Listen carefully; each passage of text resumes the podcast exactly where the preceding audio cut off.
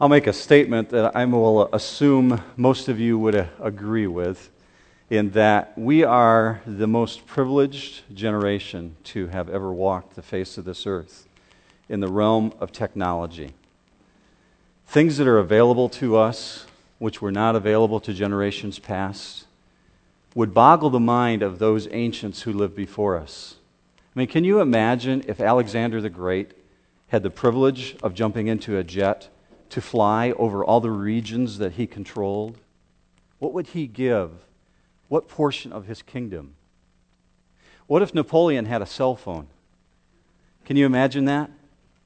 Hey, uh, uh, Napoleon, you might not want to go to that place called Waterloo. You know? Think of the things that you have available to you today that the rulers of the ancient past, it never entered their mind. We live in a remarkable time, and today our knowledge of the heavens and the universe exceeds that of all the previous generations who have ever walked the face of the earth combined. They could look at the stars, but had no comprehension of what was out there in the universe. Since the advent of the telescope, we've taken quantum leaps forward with the arrival of the space program, we have no excuse not to marvel at the things of God. If you look at it from a godly standpoint. Today, we're going to look at it both through the eyes of one who believes in God, and we're going to look at the universe through the eyes of science and take a little bit of a tour in the way that perhaps would leave us feeling a sense of awe I watched uh, some of the um, NBC sports coverage yesterday of some of the winter games, and the guys who were snowboarding, shooting the half tubes, were doing a great job. It was fun to watch them. And invariably, every one of them, as the guy walked up to and put a camera in front of his face, his buddies gathered around him and they asked him, What'd you think of that? Oh, awesome, dude. And it was, it was fun to watch them, but their definition of awesome is totally different than that which I would use when I think of the things of space. When you think of the word awesome, this is what the Hebrew word interpretation of it actually means to fear or to revere. Actually, if you look at the very bottom of the definition, it says reverence because it's a terrible thing. Not terrible bad, terrible good. This is a word I want you to remember as we work through this message today. So say this with me Yahweh. Uh, very good. Try it again. Yahweh. Comes right from the gut, doesn't it? Okay. Say it again. Yahweh. I love that word. It comes from deep. Yeah, you're doing good with it. Excellent. Yahweh. So next time one of your friends come up to you and say, awesome, you say, no, Yahweh. All right? Yahweh. And when the ancients used that word, they used it in a sense of understanding what it really meant in, for, in, in, fear of God, in fear of things they didn't understand. And so they said, Yahweh, because it was a horrible, terrifying thing to them. Okay? So as you work through this, think about Yahweh with a sense of wonder and awe and reverence of I don't understand it. I'll ask you a question What can the finger of God do? Scripture answers that question for us. If you look at the book of Psalms, it'll come up on the screen. Psalm 8 When I consider your heavens, the work of your fingers, the moon and the stars which you have ordained, what is man that you take thought of him, and the Son of Man that you care for him? Yet you have made him a little lower than the angels, and you crowned him with glory and majesty. You make him to rule over the works of your hands. You have put all things under his feet. The work of God's fingers, we're told, are the heavens. So if his fingers can do that, just imagine. Let's do a bit of a sixth grade science review. Any sixth graders in the room? Sixth grader, are you able to name the planets in the solar system? You used to. At one point, you learned it, right? Okay. Anybody in here that knows the name of the planets in the solar system that's still in the school system? You want to give it a shot? Nine planets. Uh, one, actually, Pluto was declassified, so you don't have to include Pluto. Go for it if you want to. Yeah, if you want to. Right, start at the sun.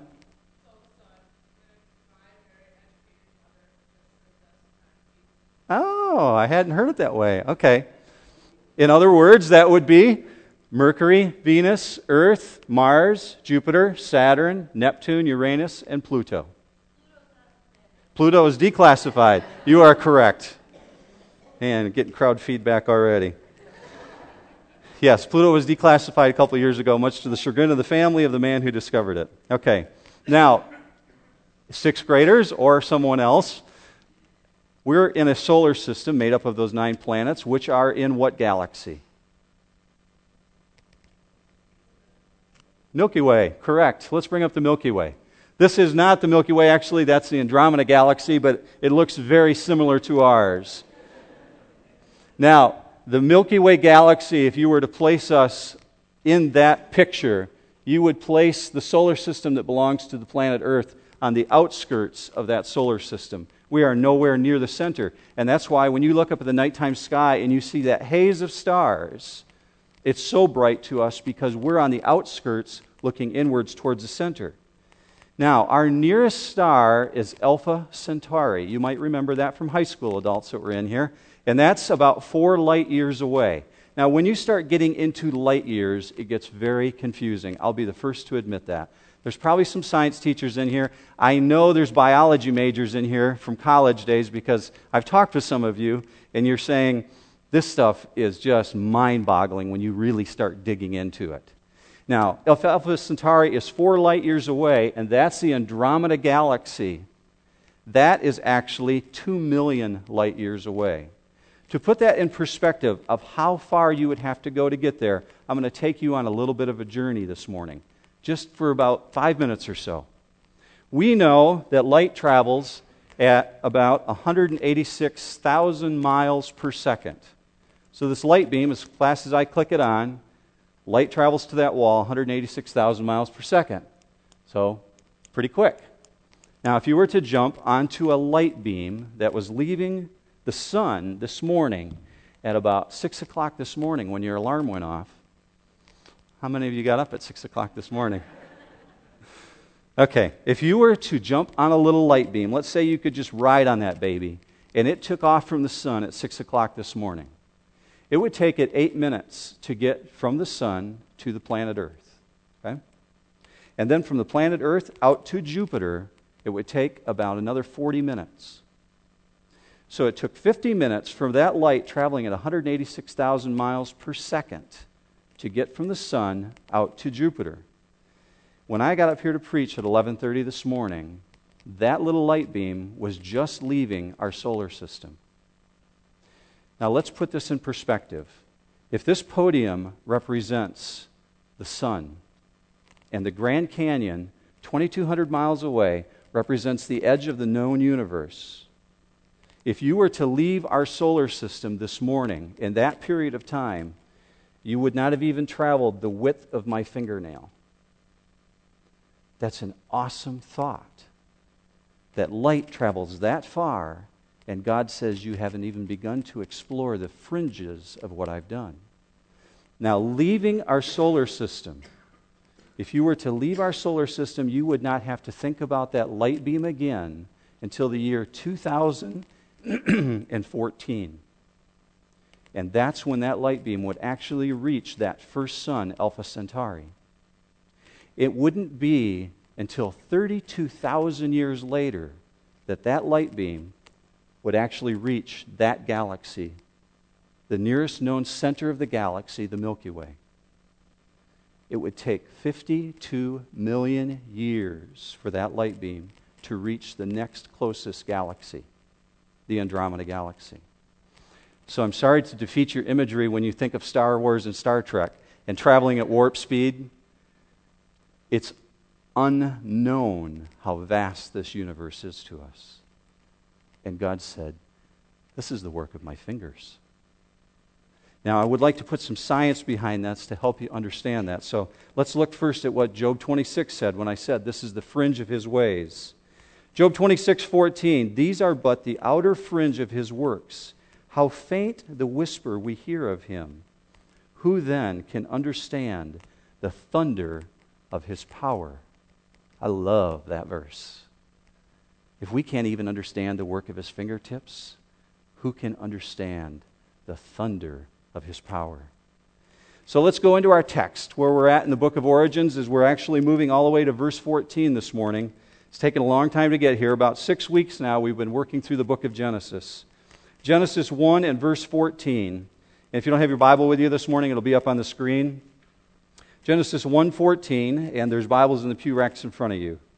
Then God said, "Let there be lights in the expanse of the heavens to separate the day from the night, and let them be for signs and for seasons and for days and years, and let them be for lights in the expanse of the heavens to give light on the earth." And it was so. Verse 16. God made the two great lights, the greater light to govern the day, and the lesser light to govern the night. He made the stars also. God placed them in the expanse of the heavens to give light on the earth, and to govern the day and the night, and to separate the light from the darkness. And God saw that it was good. There was evening and there was morning, a fourth day. And in the middle of that passage, this simple little statement oh, by the way, He made the stars also. We're given no scientific explanation of that. He just threw that in. He made the stars also. I have a friend um, who is internationally known, and um, I spent a lot of time with him in the 80s and 90s. And I thought that I knew him well. I thought I understood the depth of how um, well known he was until I actually went to visit him at his uh, corporate headquarters, world headquarters down in Missouri. When I got down to Missouri, um, it happened to be a public day because this guy's an international celebrity and he has these corporate headquarters in which people come to see him because he's a world famous artist. People lined up by the tens of thousands that day to get his autograph. I was shocked. I thought I knew my friend Sam well. I arrived the day before and just went out to dinner with him so that we could just catch up. I knew that the next day was a public day, but I didn't understand what that meant. People started showing up at 6 in the morning to get his autograph. They stayed until 10:30 that night when the security people made them leave. I thought I understood things about Sam until some of his security people that day took me around the campus because I was getting bored just sitting there with him in the chair watching him sign another autograph Hi, how are you? How can I make this out? Sign it again. Getting writer's cramp. So they started driving me around this world headquarters, taking me to places where there were massive warehouses filled with inventory of things that not only that they had manufactured, but that he had produced and purchased from around the world. As I got to know him better, I found out that he owned mansions in countries around the world. I thought I knew Sam, but I didn't really know Sam until I got a little more into his world. We think we know things about the universe. You know, we can't barely begin to scratch the surface. We would all readily admit that. Science would readily admit that. So, science is stuck with this concept of trying to discover more. And we talked about this guy six weeks ago, Dr. Herbert Spencer. Dr. Herbert Spencer, back in 1905, tried to categorize the things that we know about the universe by saying you can put it into five categories time, force, action, space, and matter. Five categories still used today in the world of physics. Everything can be put into that category. Now, I told you six weeks ago that that little science measurement matches up very nicely with Genesis 1 1. In the, heaven, in the beginning, God created the heavens and the earth. If you look at in the beginning, that's time. God, that's force. Created, that's action. The heavens, that's space. The earth, that's matter. We looked at that six weeks ago.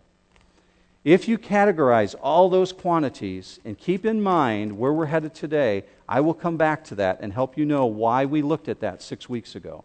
Just keep that in the back of your head. Time, force, action, space, matter. Psalm 33 says, By the word of the Lord the heavens were made, and by the breath of his mouth all their host.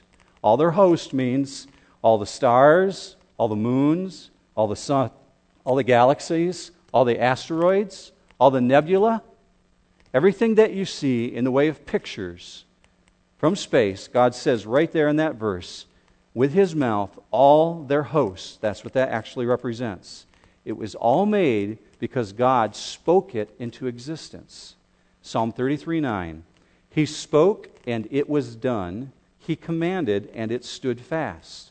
So at the very outset, when he created light, before there were any of the solar system planets in place, light existed. We examined that a couple weeks ago. And then God said, I'm going to attach the light to the planets. Light is not created by the stars, it's produced by the stars. Light is not created by the sun, it's produced by the sun. God created light. Now, this account of creation produces three distinct categories, and I want you to look at that very closely with me in Genesis 1. Let there be lights in the expanse of the heavens to separate the day from the night, and let them be for signs and for seasons and for days and years. Let them be for lights in the expanse of the heavens to give light on the earth. And it was so. God made the two great lights, the greater light to govern the day, and the lesser light to govern the night. He made the stars also. So, the first function you might want to circle in your Bible this morning is separate. The very first thing that he did is he used the separation of the light from the darkness. One of the first three. Now, for those two things to be separated, they had to have already existed, correct? You can't separate something that doesn't exist. And this is before the sun was created. The sun was created on the fourth day, but for the first three days, you've got light and darkness. And God separated the light and darkness before the sun was created. And the second thing is, besides to separate, is to dominate. Let them be for signs and for seasons, for days and for years. If you look at the word seasons in Hebrew, it's moed, and it actually means kind of like temperature control. God gave us the seasons to separate the cycle on the planet so that you could have vegetation. So you could put toast in the toaster this morning, so that you could have wheat growing in the fields. If you didn't have the separation of the seasons, the earth would be scorched. You have to have the replenishing cycle. So God gave us first to separate, second, He gave us the planets to dominate. And third, he said, I'm going to give it to you to illuminate, just to illuminate the earth. Let them be for lights in the expanse of the heavens to give light on the, on the earth. Now, here's the area that I find Christians get uh, into that I want to caution you on. When they look at for signs and for seasons, they begin applying that to astrology. Very dangerous area, not something that you should be necessarily experimenting with because of what God said in Job.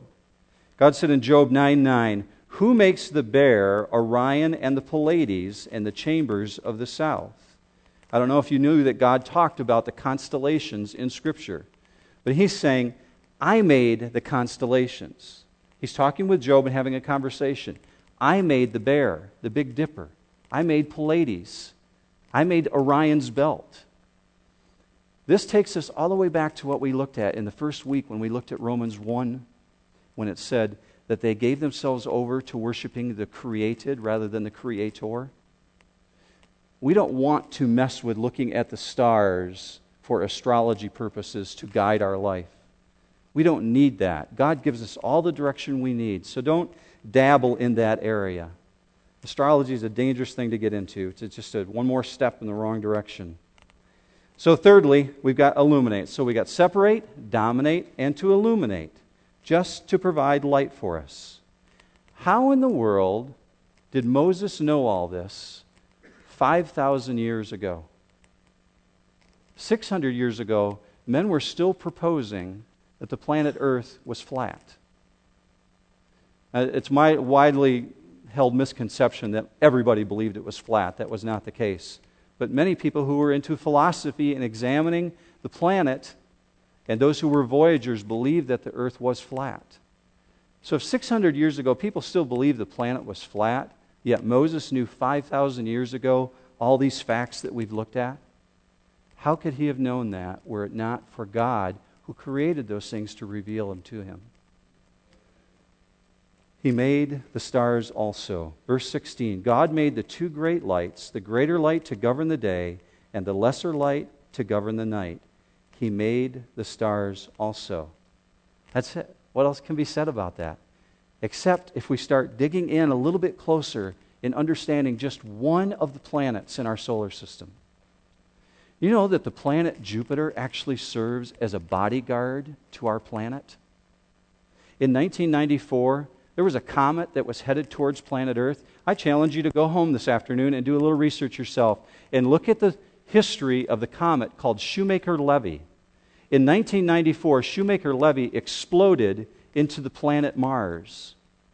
Most astrophysicists believe that if, if, I'm sorry, if Jupiter had not absorbed the impact of Shoemaker Levy, it was on a trajectory course to hit Earth dead on if the planet Jupiter was any bigger in its mass or any closer to planet Earth, it would totally destroy our gravitational system. If it was any further out, it would serve no purpose to us and not work as a bodyguard.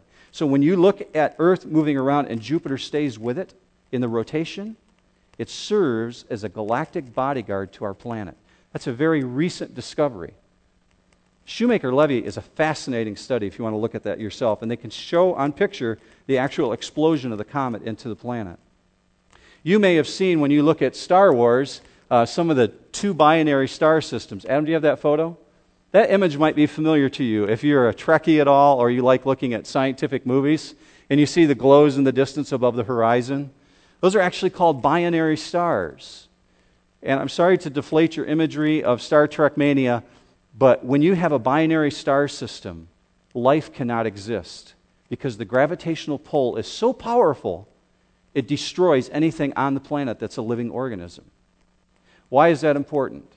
Because scientists have found that just in our galaxy alone, half of the star systems are binary stars. So that makes our star system, our solar system, all the more unique. And then among those remaining 50% that are not binary, scientists believe that today, from examining with a Hubble telescope, that actually only 2% of the remaining stars even have planets that rotate around them. Did God not give us a very unique created being here? In the sense that this is not a life that exists in many other worlds. The more science is finding, the more they're determining that we actually have a very unique biosphere. Now, I'm going to take you into the world of science just a little bit. Can't go there too deep myself because I don't know a whole lot about it. But I can quote individuals who do make their living in that world. This is some of the recent discoveries since the year 2000. Now, I told you um, probably three weeks ago that the world's most leading astronomer, Dr. Allan Rex Sandage, recently came to Christ. He went to a debate in Dallas he confronted those who are believing in creationism and those who are believing in evolutionism by standing on the podium and reading this quote to them. He was to take, take part in a debate. The Big Bang was a supernatural event that cannot be explained within the realm of physics as we know it. Science has taken us to the first event, but it can't take us further to the first cause. The sudden emergence of matter, space, time, and energy pointed to the need for some kind of transcendence. It is my science that drove me to the conclusion that the world is much more complicated than can be explained by science. It was only through a supernatural that I can understand the mystery of existence. And with that, I told you, he stepped back and announced to the crowd, I have become a Christian. Now, the reason that is profound is Dr. Sandage was raised as an atheist, a profound atheist. He studied under Edwin Hubble. Evolution was everything to him. But with the event of an experiment that's called the Boomerang Project that took place in April of 2003, the eyelids began to open among the world's most leading astrophysicists. That's where I want to take you a little bit today. Dr. George Wald, as a result of seeing the evidence from the Boomerang Project, made this quote The reasonable view was to believe in spontaneous generation. The only alternative was to believe in a single primary act of supernatural creation. There is no third position. He's correct. There is no third position. You either believe in spontaneous arrival of the planet, or you believe in God being the supernatural creator. There's no third alternative. So, this is how a theologian responded to all these issues about 100 years ago. You familiar with C.S. Lewis?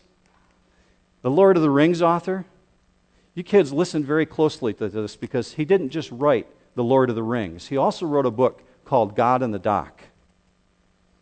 If the solar system was brought about by an accidental collision, then the appearance of organic life on this planet was also an accident, and the whole evolution of man was also an accident.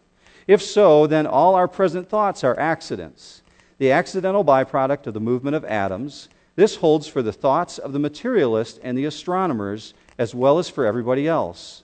But if their thoughts are merely accidents, why should we believe any of them?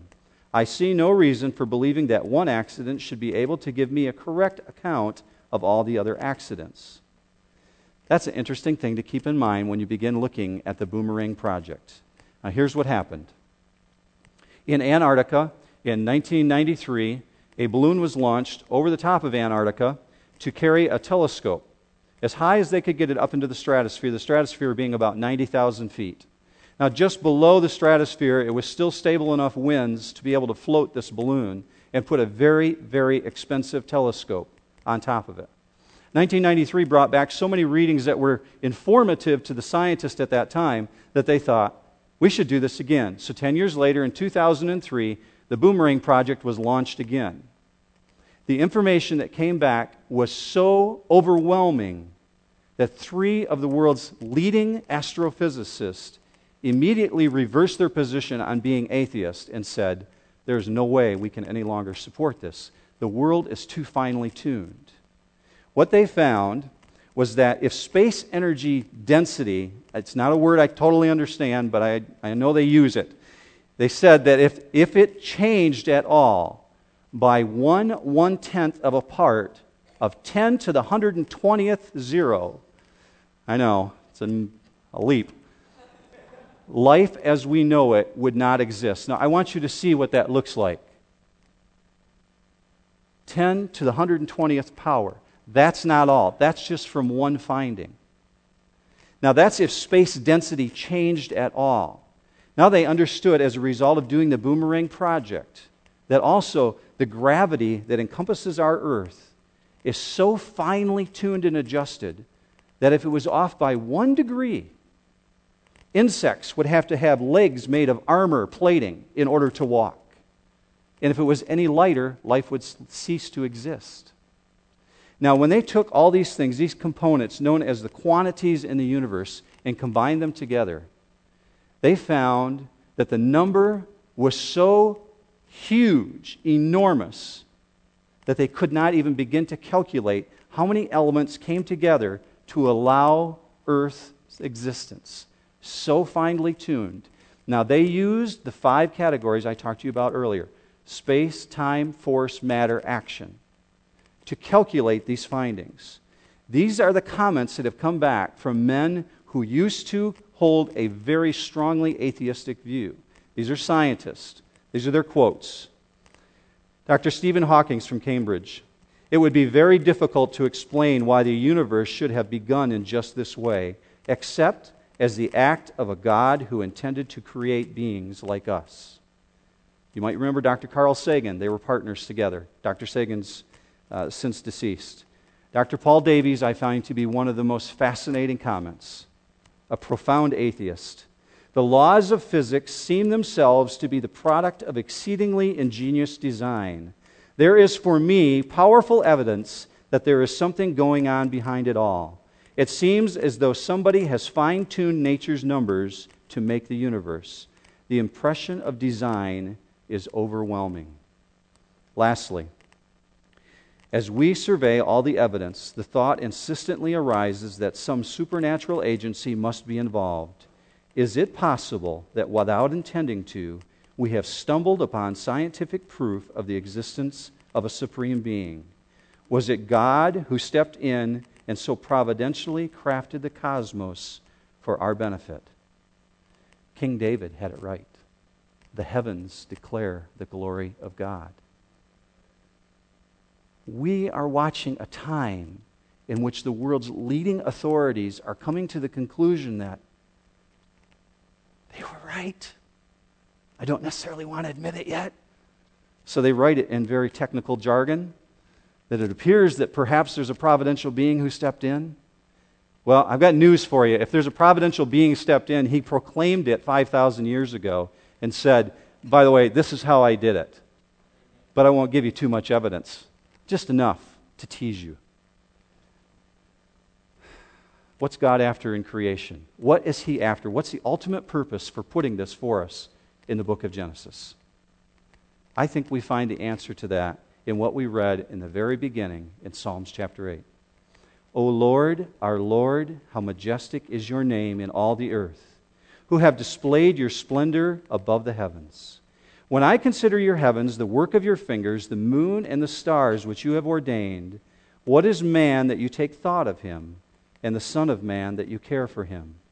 Yet you have made him a little lower than the angels, and you crown him with glory and majesty. You make him to rule over the works of your hands. You have put all things under his feet. O Lord, our Lord, how majestic is your name in all the earth. Yahweh. Yahweh. What can the finger of God do? We've just taken 20 minutes. We've barely scratched the tip of our fingernails. You owe it to yourself to do further examination. We're going to enter into a time of questions. I don't know if there's two questions or five or ten questions. And if you need to leave, we want to honor that. Feel free that if you've got appointments or you've got a roast in the oven, you can do that. Randy is going to gather up any questions that you might have that you wanted to send into the center of the aisle. But please know that you are free if you need to get up and go to an appointment. We're going to take this for about 10 or 15 minutes as long as the questions go. So if you have some, oh, go ahead. Eh, go ahead, Randy, and collect them. Andrew's got one. He wants to just yell out. Thank you, Andrew. You're right. He wrote the Chronicles of Narnia. His contemporary wrote The Lord of the Rings. Tolkien, right? Yes. You try and get up here and do this. She wants y'all to know her birthday is March 17th.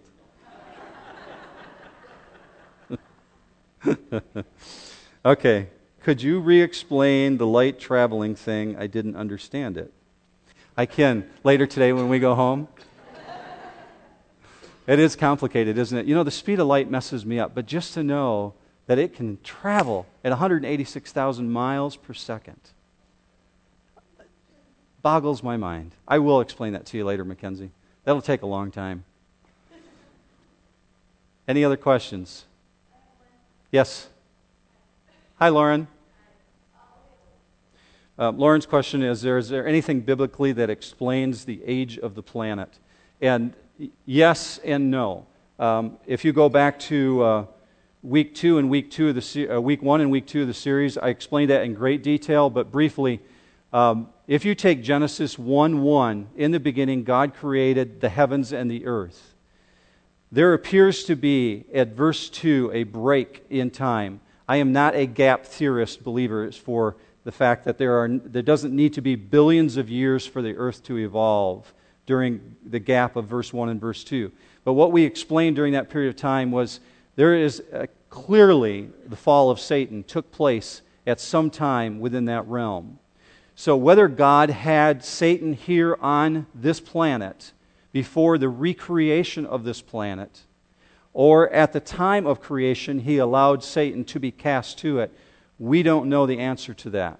That's, that's a big leap. We'll have to talk separately about that, Lauren, because um, there are a lot of really good Christian Christians who are scientists. I almost said Christian scientists. There are a lot of good Christians who are scientists that can show evidence for the earth being much, much older than the 10 to 25,000 years that most conservative theologians hold.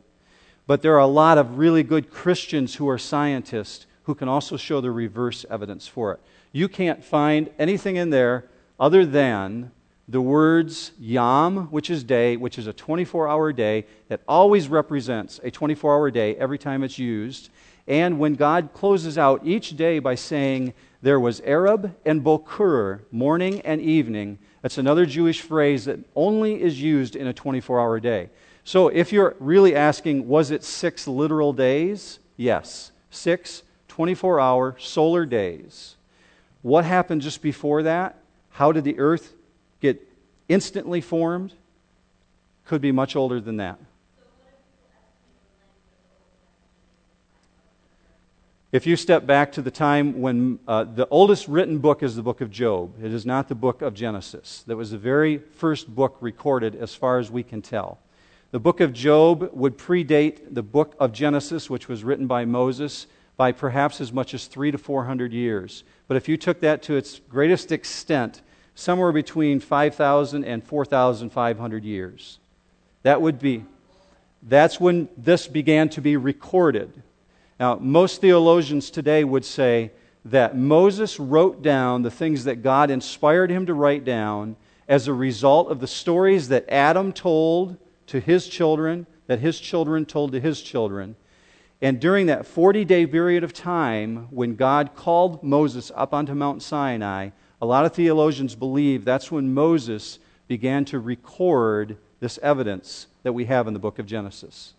So the first five books Genesis, Exodus, Leviticus, Numbers, Deuteronomy are all written by Moses. And the earliest one by Moses would be the book of Genesis. Do you have some to put on the screen, Adam? Okay, sorry. Do you have any recommendations for further reading on the area of origins? Oh, do I? Yes. Uh, you know, you're going to find if you uh, go on the websites uh, for the book of origins for Genesis, probably 3,000 different books out there.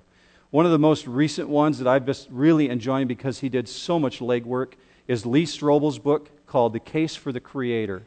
And this is a very quick premise for it. I'm not trying to sell you a book, but this is what Lee did. Lee is a Harvard Law graduate. He uh, currently serves at a church over in California.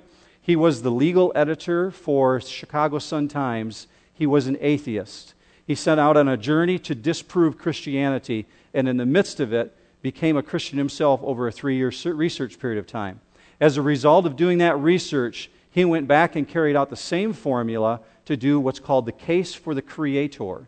And he spent three years meeting with physicists all over the world to get their perspectives. It's a really good read, and it's easily read.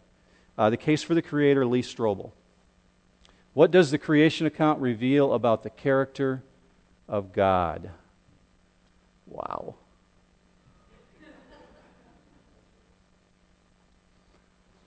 that He loves you more than you can possibly comprehend. To create for us, that the heavens declare the glory of God, and He put man on here to declare His glory. I asked you last week, how do we give God glory? By recognizing that He did this for us he loves us. He, he loves us. He loves us. And we don't get that. Does it also reveal? Oh, there's another question. Okay. I'm taking too long. A few weeks ago, you explained that God cast Satan to earth before it was created. Why do you think God prepared a place for man where Satan lived? I have had this question so many times in the last three weeks. I am as confused as any of you that God would prepare a perfect place for us to inhabit and allow a fallen being like Satan to also be present at the same time. I would tell you what I was taught in Bible college. I will tell you what many of my mentors have talked to me about. I will tell you what I also found that is consistent with that through my study of scriptures, it appears that God is so determined to have glory attached to himself to prove to his created beings that he is worthy of their glory, of us worshiping him, that he set up an environment in which there was a fallen creature who could tempt us. And that fallen creature won in that temptation. And God wanted to redeem his people, and so he gave his son to pull them back. Why did God put Satan on earth in the first place? He cast him out, he threw him to earth, according to what Scripture said, and he was here at the time of creation, and he was allowed to enter the garden to tempt Eve and Adam. Because he is the father of lies and sin, he was present. But why do you think God prepared a place for man to live where Satan also lived? You're going to have to ask God that one yourself, because I will tell you that theologians have struggled with that for eons. Why do we have free will? Is it free will if God created a perfect environment where we had absolutely no temptation? There wouldn't be anything to prove. Now, I'd love to still live in paradise, did God create dinosaurs at the same time He created the rest of the creatures, and when did they go extinct according to the biblical account? We don't know when they went extinct according to the biblical account. We do know that they were created at the time that all the animals were created, because Scripture says, all the animals of the earth. Now, think this through. Think about the intellect of Adam when Scripture says in chapter 2 that God brought all the animals of the earth before Adam to name them. How big would your intellect have to be to come up with a name for everything from Tyrannosaurus rex down to platypus duckbill, whatever that thing is? Can you imagine the grasp of his intelligence? And God said that he didn't find a suitable being for them among all the creatures so that means the dinosaurs were created at the same time. When did they go extinct? This is what most theologians will tell you. This is what I was taught in Bible college. That at the time of the flood, the collapse of that canopy that we talked about two weeks ago, that held the oxygen content up to about 70%, was so intense that it caused the lungs of these massive animals who needed to have oxygen capacity, they could no longer actually breathe and sustain life on earth and therefore their lung capacity wouldn't keep up with the depleted 70% down to 20% reduction. Is that accurate? I do not know. Why was Cain afraid that whoever finds me will kill me? Where did these people come from? Boy, you guys. Anybody here need to leave early at all?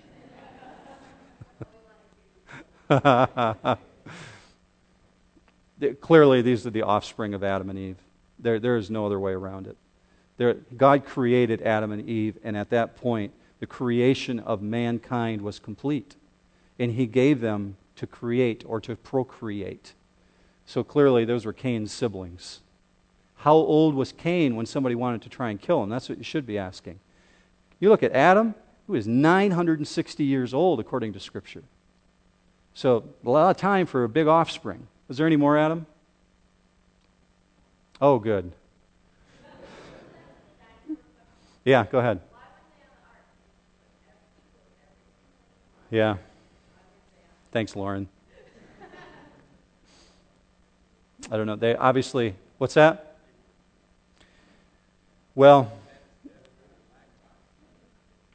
Jerry's answer. Uh, I will tell you, uh, here's what I encourage you to do go to a website called Answers in Genesis, AIG.com. And there's a very long seven page, explanation from some of the world's most renowned creation scientists who will give their personal position. No one was there. We don't know. I, am going to emphasize for you again. We know what we know theologically here that we can combine with science. When we start leaping to answers, it then becomes conjecture. If we can back it up scripturally and scientifically combined, that's great. But if it's conjecture, it's just our opinion. You really need to treat it that way. Yeah, Rick. I thought I was out of here. yeah. Let me close with this thought, and that's a good reminder, Rick. Uh, you might remember, might remember if you were raised in the church at all, or perhaps you've read this recently, that there's a story in the New Testament in which um, there's a very wealthy man and he died. And Jesus is telling the story, so we'll take it for what it is. Jesus said this very wealthy man died and went to hell, and the beggar, beggar who sat outside his gate, Lazarus, went to heaven. and that this very wealthy man from hell could, for somehow, some reason, see across that great gap and see Lazarus and begged God to send Lazarus to him to cool his tongue with a drip of water. Remember what God's response to him was? No, I'm not going to do that. The, the wealthy man then said from the pits of hell, If you will not send him, at least send him to the earth to warn my brothers about this terrible place and this torture that I'm in. What was God's response to him? They have the prophets and the scriptures. If they will not believe based on that, they will not believe. If we cannot take the theological truth and accept it for what it is, and science is great to reinforce it, we have a much bigger issue of our leap of even the belief of the existence of God. We'll leave it with that. Okay? I didn't mean to start preaching at you. Well, actually, I did. Okay. Let's go ahead and close up this morning. Can I invite you just to pray with me? Father, we want to be a people who walk in humility before you, and we can get puffed up because we think we have answers. You are the God who has the answers. You said to Job, Where were you when I formed the foundations of the earth? So cause myself and my brothers and sisters in this room not to walk out haughty or feeling like we've got solutions other than the solution that Jesus Christ is the only way to get to you. That is the solution that you most want us to know about. God, I thank you for a time like this when we can, as a body, dialogue together and talk about truths that you've revealed to us in your scripture. It's not only fun to do, but it's Yahweh. It's awesome. We really, really want to know more of you. So, God, I ask that you would take the blinders away. Give us eyes to see and ears to hear. Help us to walk in the confidence of what we know to be true that you love us and you redeemed us. That's what we want to leave here with, Father. We stand in awe of you. It's in Jesus' name that we pray. Amen. Have an excellent, excellent week.